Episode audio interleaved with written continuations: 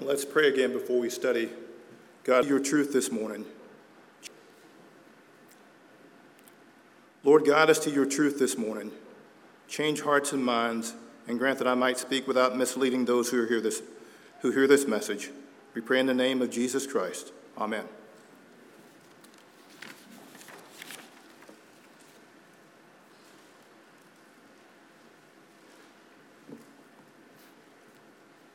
You're not the only one who feels like this, feeling like you lose more than you win, like life is just an endless hill you climb. You try and try, but never arrive. I'm telling you something this racing, this running, oh, you're working way too hard. You're working way too hard. And this perfection you're chasing is just energy wasted because He loves you like you are. So go ahead and live like you're loved. It's okay to act like you've been set free. His love has made you more than enough. So go ahead and be who He made you to be and live like you're loved. Live like you're loved. So, how are you living this morning? Are you living like you're loved? Are you acting like you've been set free? Do you believe His love is more than enough? Are you trusting in the shed blood of Jesus Christ on the cross? The author of Live Like You're Loved placed some context around the song, explaining that God's love for us is not based on how good we are, but it's based on how good God is and what He has already done for us. Understanding this, we are to live like we've been set free. It's not about what we can do, but about what He has done. Now, contrast this with a popular Christian author and megachurch pastor who has a book on how we should live. He says that you need to enlarge your vision, develop a healthy self image, discover the power of your thoughts, let go of the past, find strength through adversity, live to give, and choose to be happy. This, according to him, is how you live your best life now. So then, how are we to live? The Hawk Nelson way or the megachurch pastor way? Are we to live Christ centered lives knowing our value in Him, or self centered lives recreating ourselves? Our passage this morning tells us it's the former, not the latter. When we focus on ourselves, we focus on the wrong person. Peter reminds us as Christians, it's not about us, it's about Christ. So, how are you to live as Christians? How are we to live as Christians? The book of 1 Peter is instructive. Writing to elect exiles, Paraphrasing one author, Peter instructs the brothers and sisters to persevere in the faith while suffering persecution and doing so with full hope. They can do this because they will certainly enjoy end time salvation because they are already enjoying God's saving promises here and now through the death and resurrection of Christ. So, how are we to live? Peter says broadly we are to live victoriously. The battle has already been won Peter also writes in specific terms. John MacArthur summarizes it this way Christians are to live without losing hope, without becoming bitter, while trusting in the Lord and while looking for his second coming. It is in this second coming that we live our best life. Here we are simply sojourners, looking, indeed longing, for the day that Christ returns. We are not to chase the material worth of this world. That might be someone's best life, but it's not the Christian's best life. Christians must live with the proper expectations. The culture, especially in the age of social media, teaches that we should be, all be happy and prosperous. The Christian worldview is that we live in a sinful world, groaning, suffering under the fall of man. We should expect hardship, illness, and suffering, but not without hope and joy. Having looked at the big picture of 1 Peter, we now turn our attention to the passage we will study this morning, 1 Peter chapter 3, verses 8 to 12. If you use one of the Pew Bibles, you can find it on page 1015. If you're here this morning and you don't have a Bible of your own, please feel free to take the Pew Bible as a gift from us to you, as long as you'll agree to read it.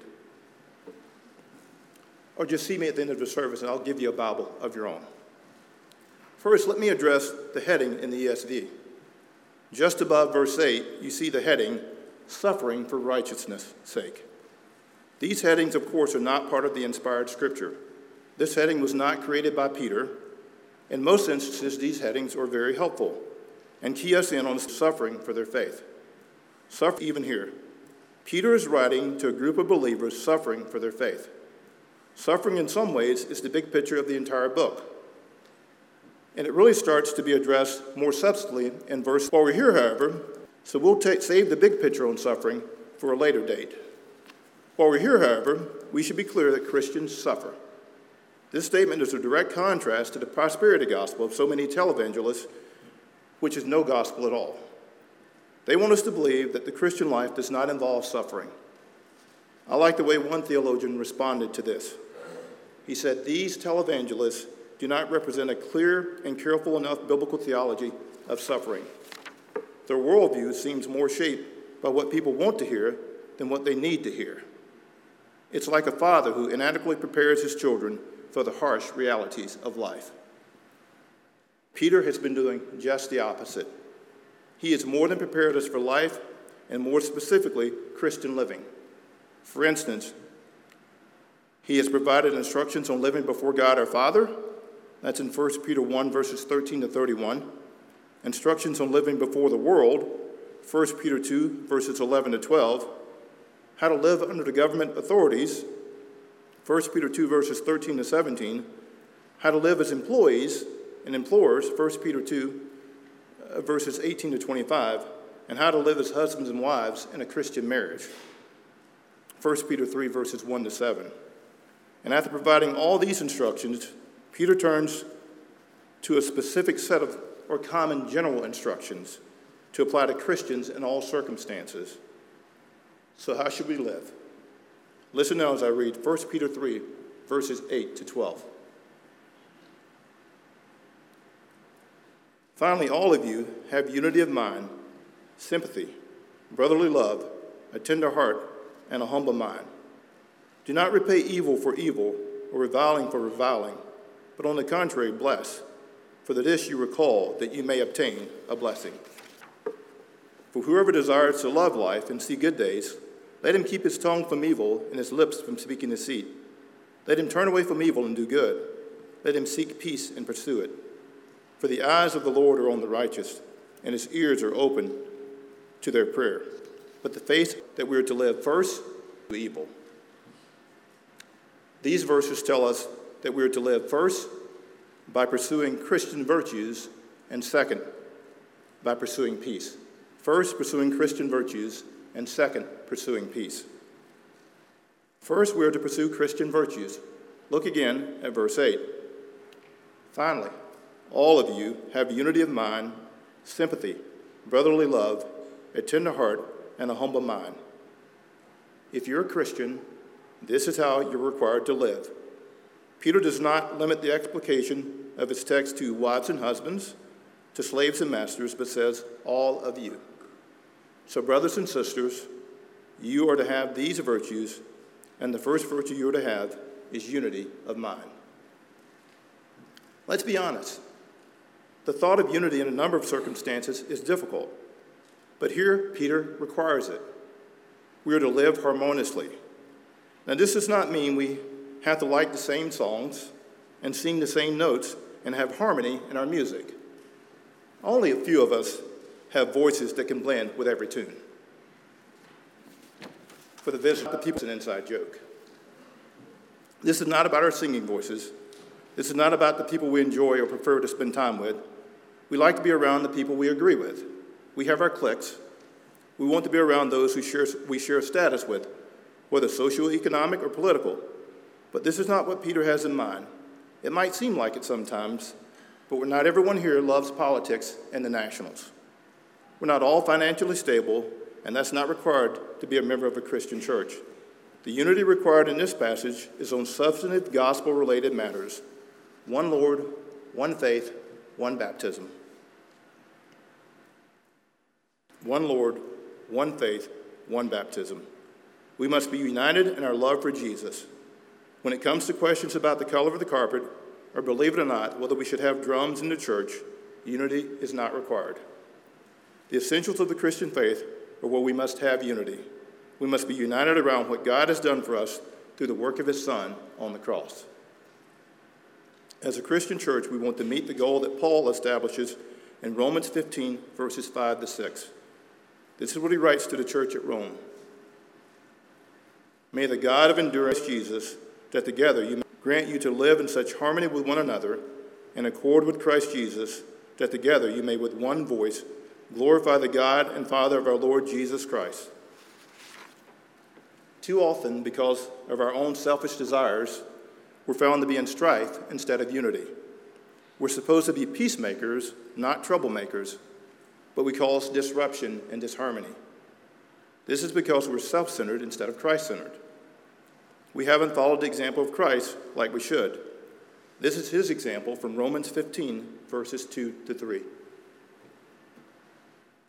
Let each of us please his neighbor for his good to build him up. For Christ did not please himself, but as it is written, the reproaches of those who reproached you fell on me. As one theologian said, most of us are willing to have one mind as long as that one mind is our mind. But the mind we're supposed to have here, the mind that's supposed to unite us, is the mind of Christ. In order to have the mind of Christ, we need to know him and know his word.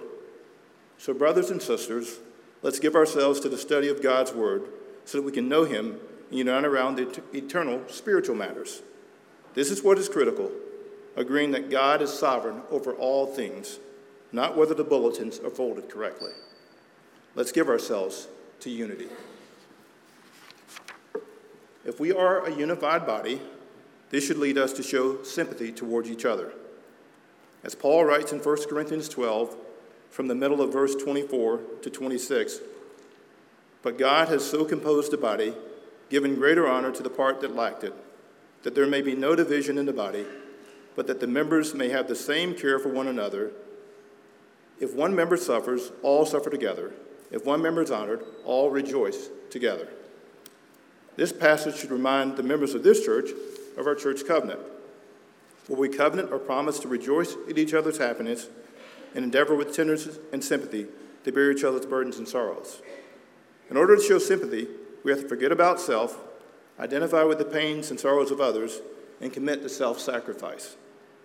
Sympathy is beyond feeling sorry for each other.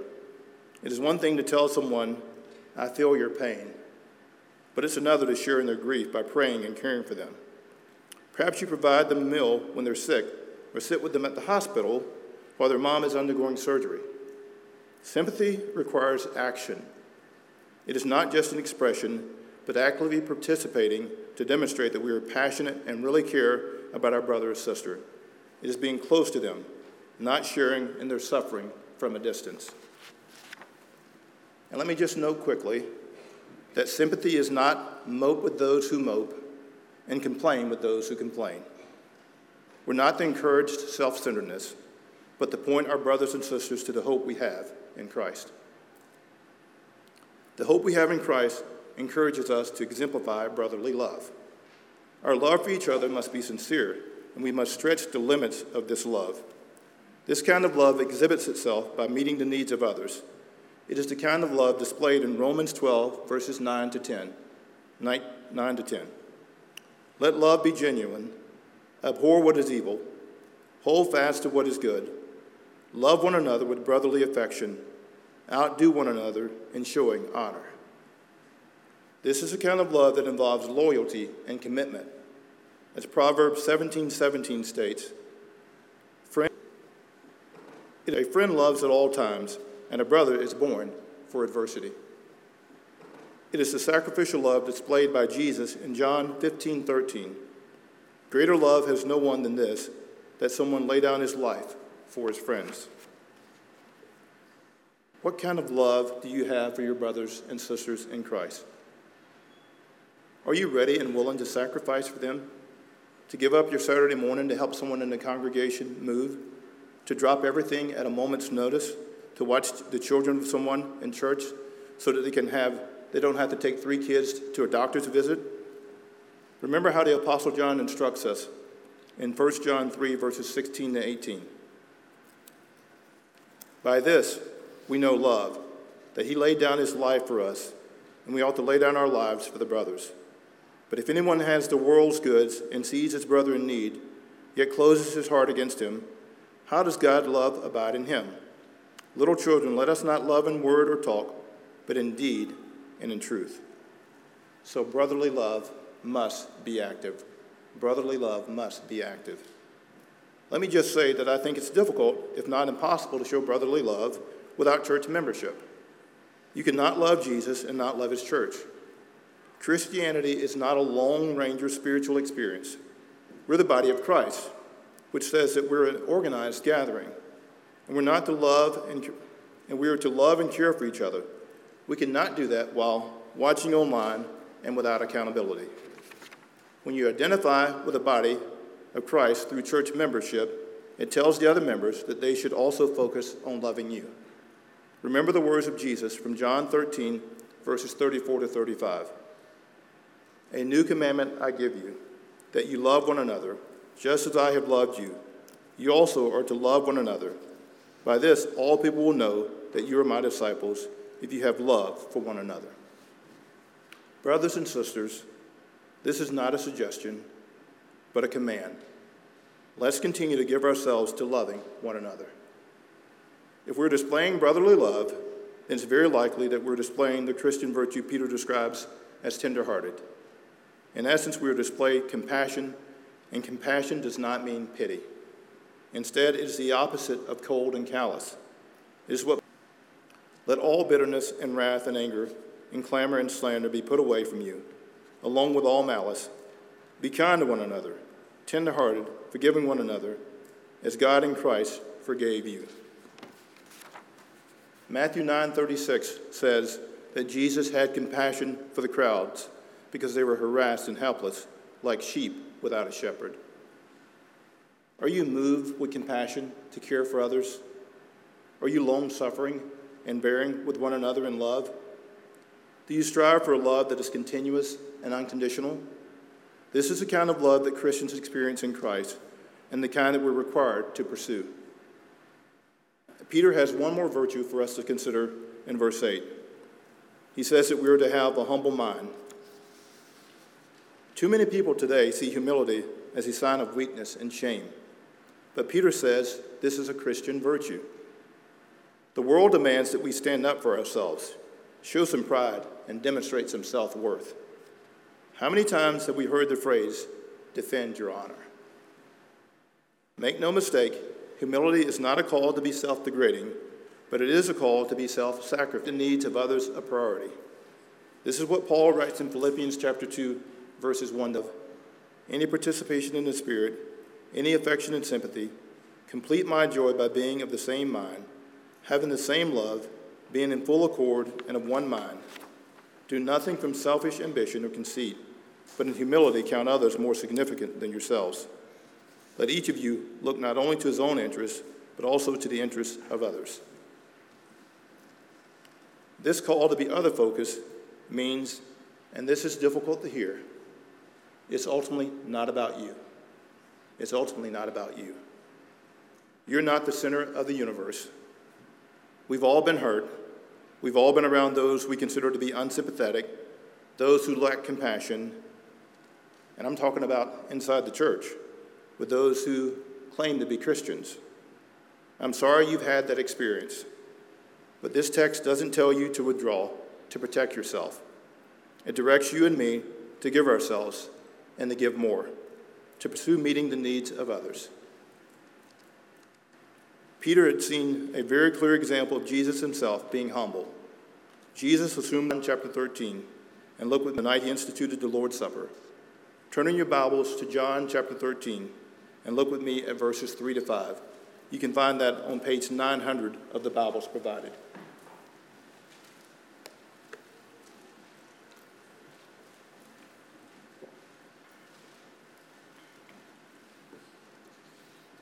Verses 3 to 5 of John 13.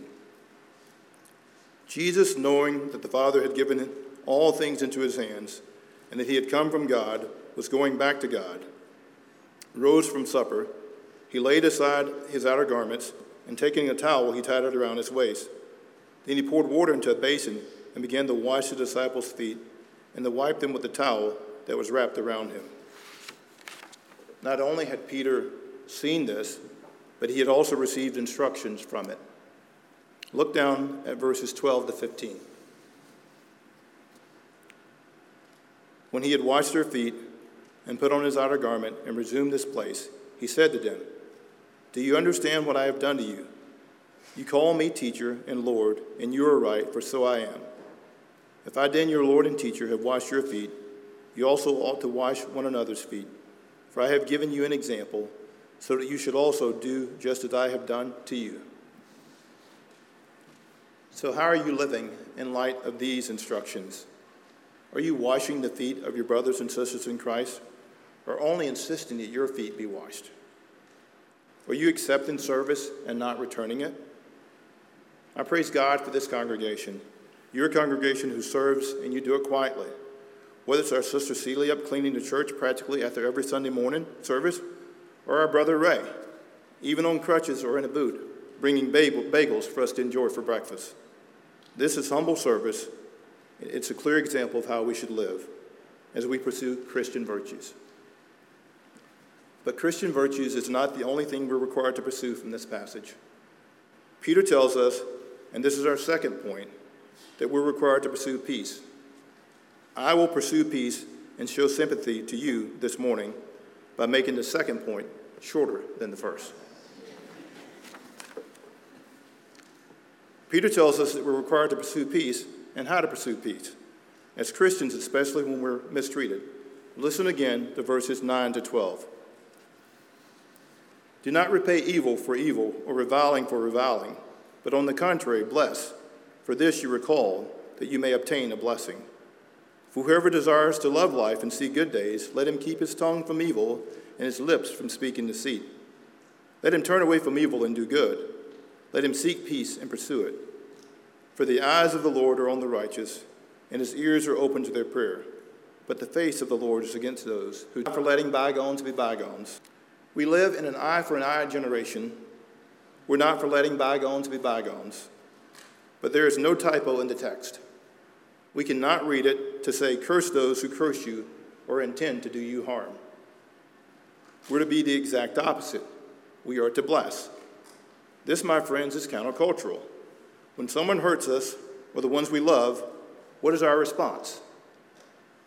If you've been around me long enough, you might have heard me utter the phrase, make them pay. One time I uttered this at a baseball game, and the pitcher I was coaching hit the next batter. That was not my intention, and I was labeled as a coach without sportsmanship. I have sportsmanship. I tell this story to confess that while I never intended to repay evil for evil or reviling for reviling, at least in this instance, too often I stand convicted with you for not always responding like Jesus has instructed. Listen to these instructions from Luke chapter 6, verses 27 and 28. But I say to you who hear, love your enemies, do good to those who hate you, bless those who curse you Pray for those who abuse you. This is how we pursue peace. Not only did Jesus give us instructions, he provided us an example.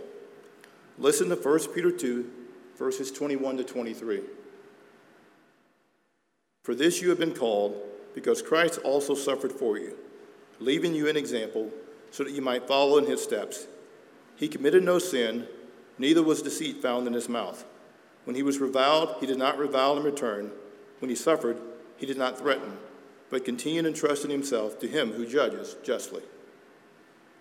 We are not to be overcome by evil, but we're to overcome evil with good. What are you doing in these situations? Are you making them pay? Are you secretly wishing harm? Or are you responding like Peter instructs and blessing? This is how we pursue peace. This is how we express our love for our enemies. We bless them. And what compels us to do that is our love for God.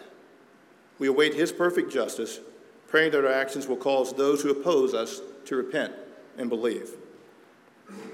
How are we to bless those who hate us? This is a difficult task. Hang on, William.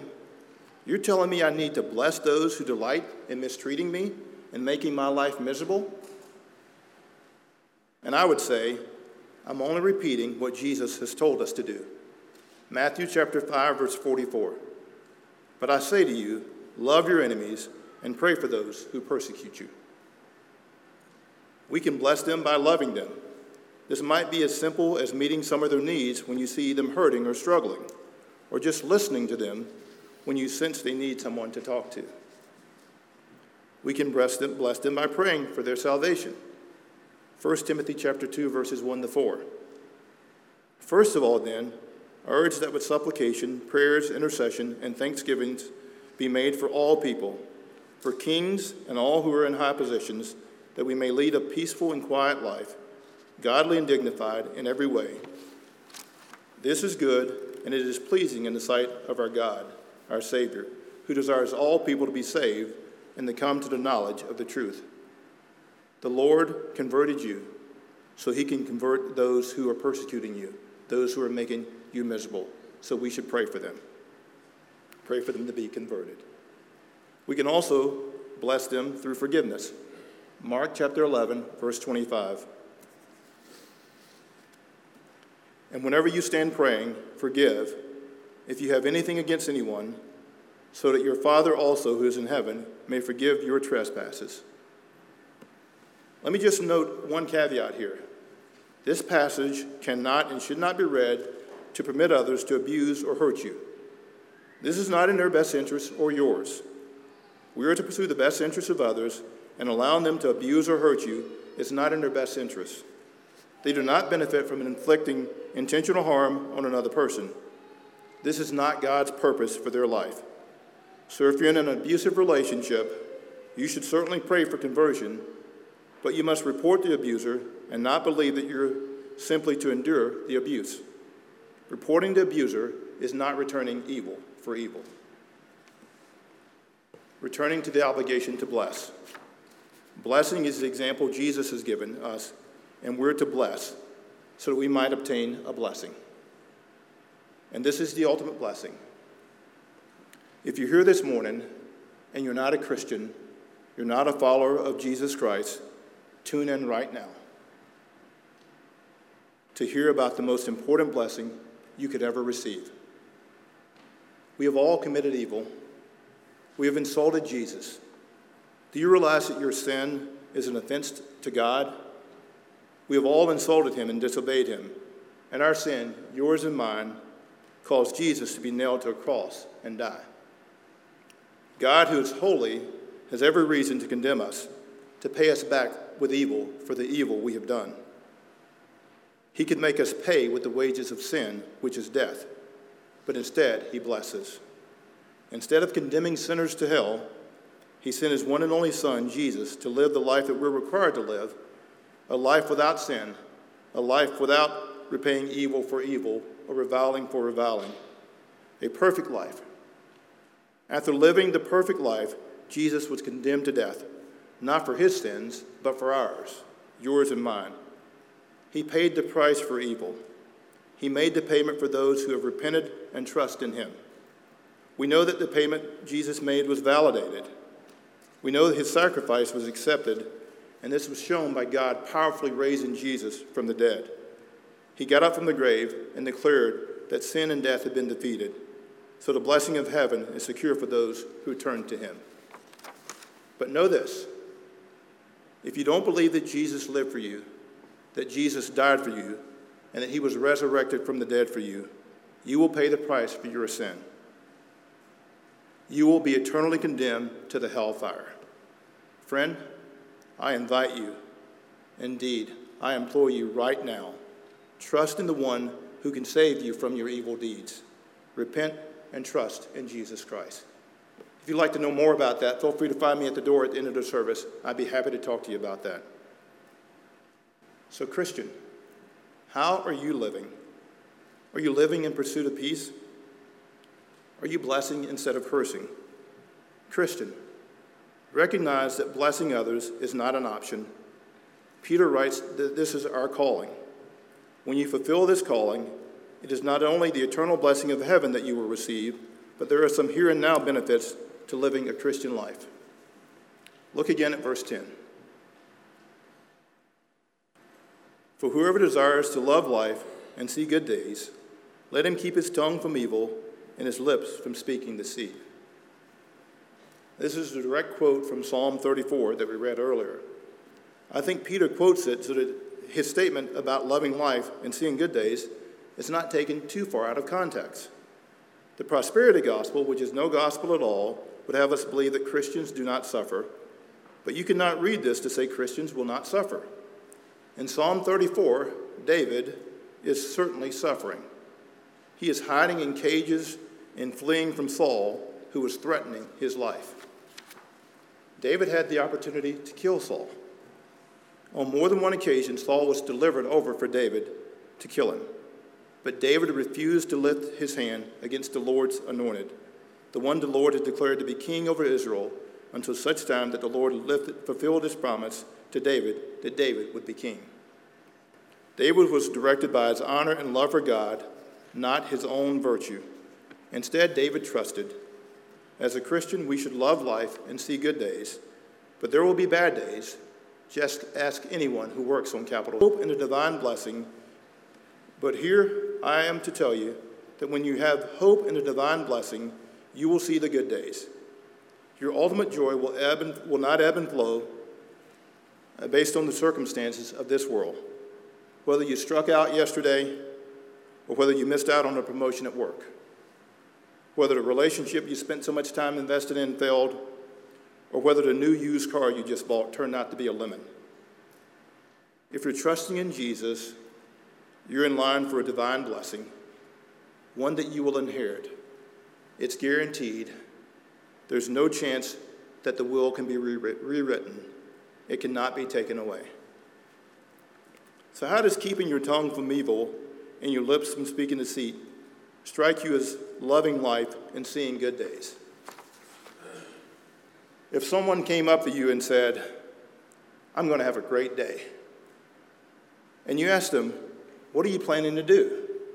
And they replied, Keep my tongue from evil and my lips from speaking deceit, you would be surprised. I would be too. The world doesn't see this as a good day. Vacation. A good day is buying the biggest house and the nicest car. A good day is leaving for vacation.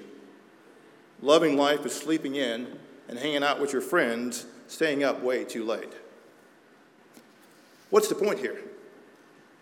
There's nothing wrong with having nice things or even staying up way too late sometimes and sleeping in. Uh, but Peter's concerned about us sinning when it comes to the good life. And sin happens way too often.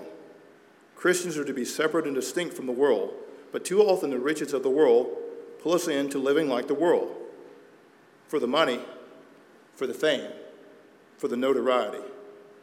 That's not the good life. That's the sin life. The party life that I see so many in this city live is empty, damning, and destructive. The good life, on the other hand, is one that remembers and focuses on God. Remember how Solomon concluded Ecclesiastes. This is Solomon who asked for wisdom, but lived what he thought was a good life because of the money, power, and women that he had.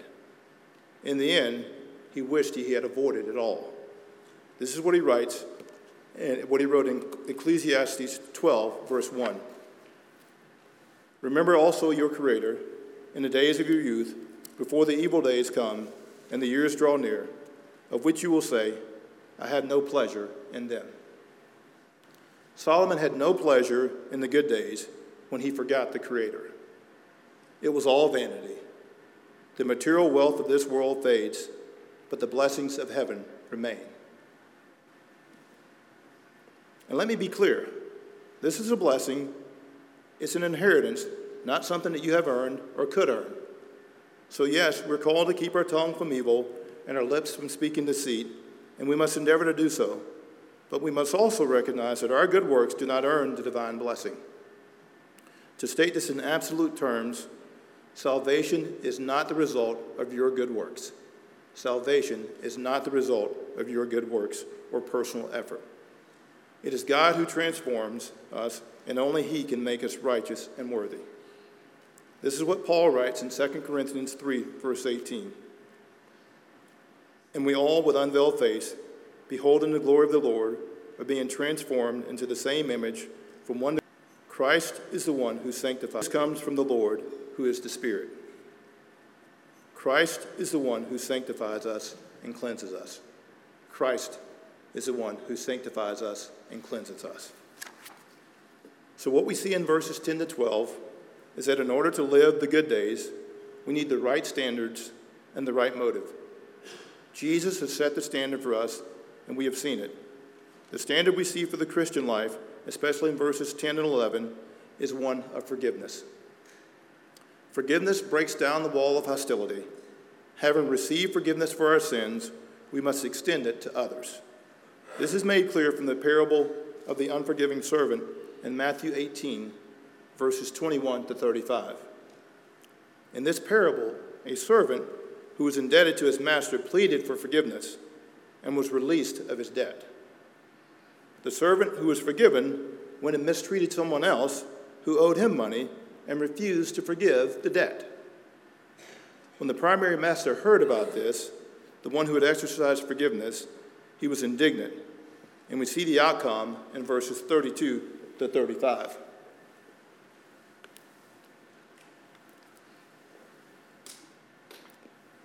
Then his master summoned him and said to him, You wicked servant, I forgave you all that debt because you, pleaded, you pleaded with me.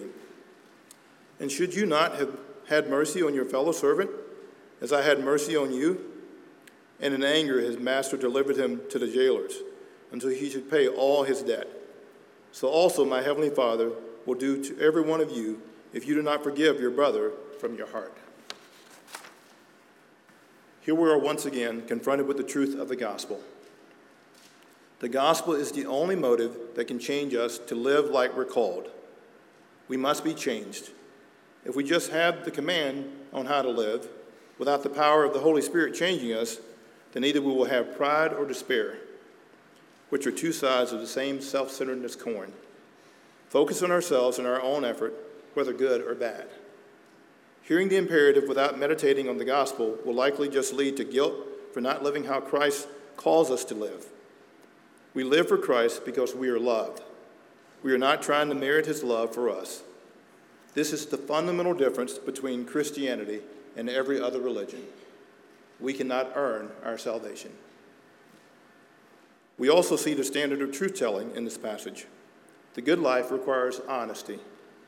Jesus confronts the Pharisees because of their speech in Matthew chapter, chapter 12, verses 33 to 37.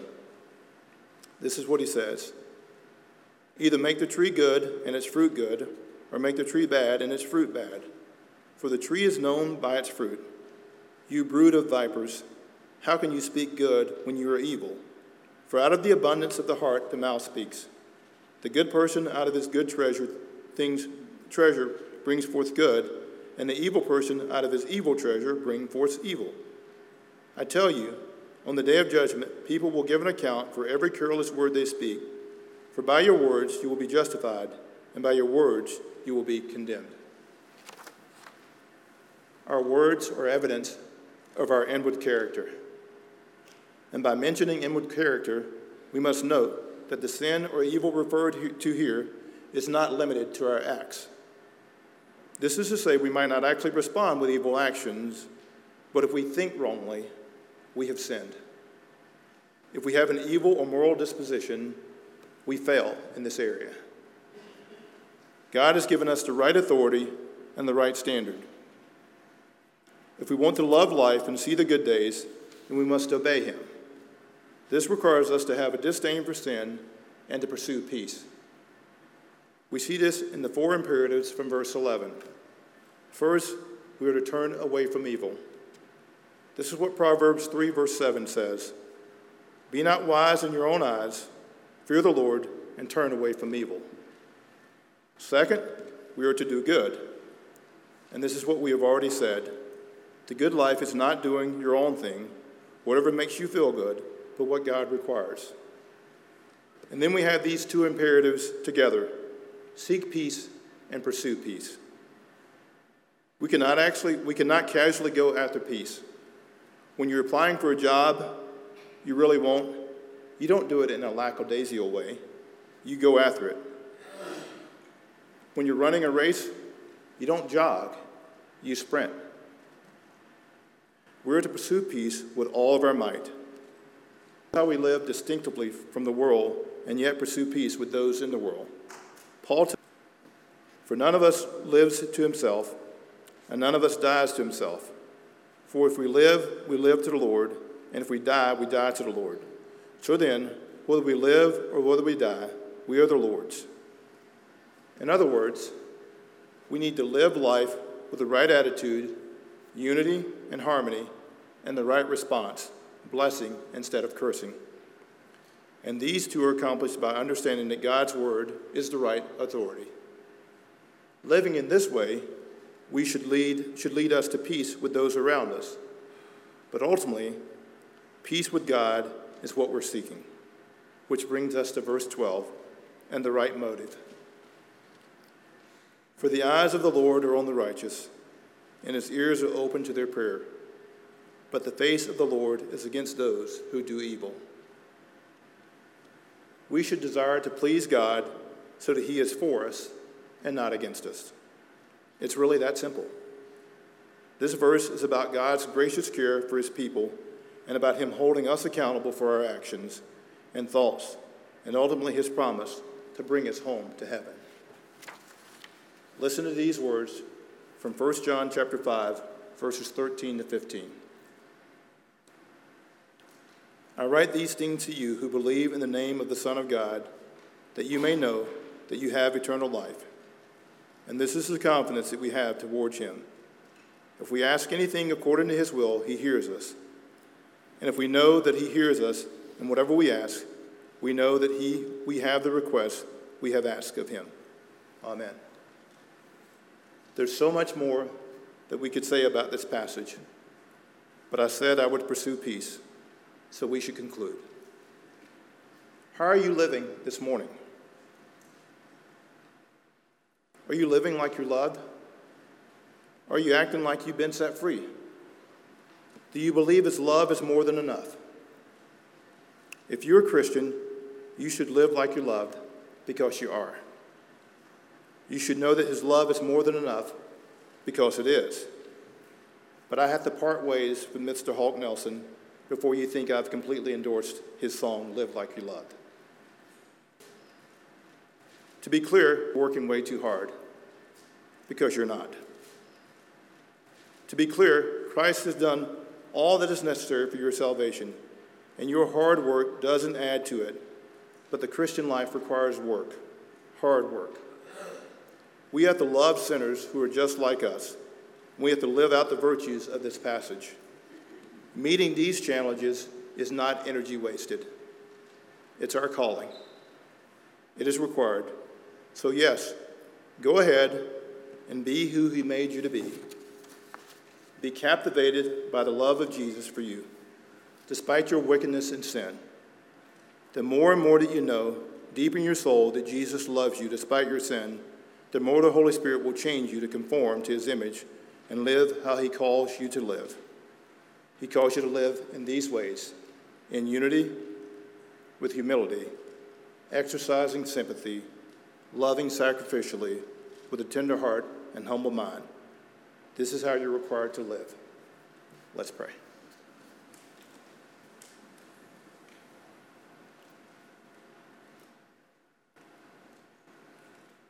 Our Father in heaven, help us to live out these virtues. Help us to love each other, to care for each other, and to forgive each other. For those who are here who have not bowed the knee to Jesus, quicken their hearts even now to turn to you and receive the blessing of forgiveness. We pray in the name of Jesus Christ. Amen.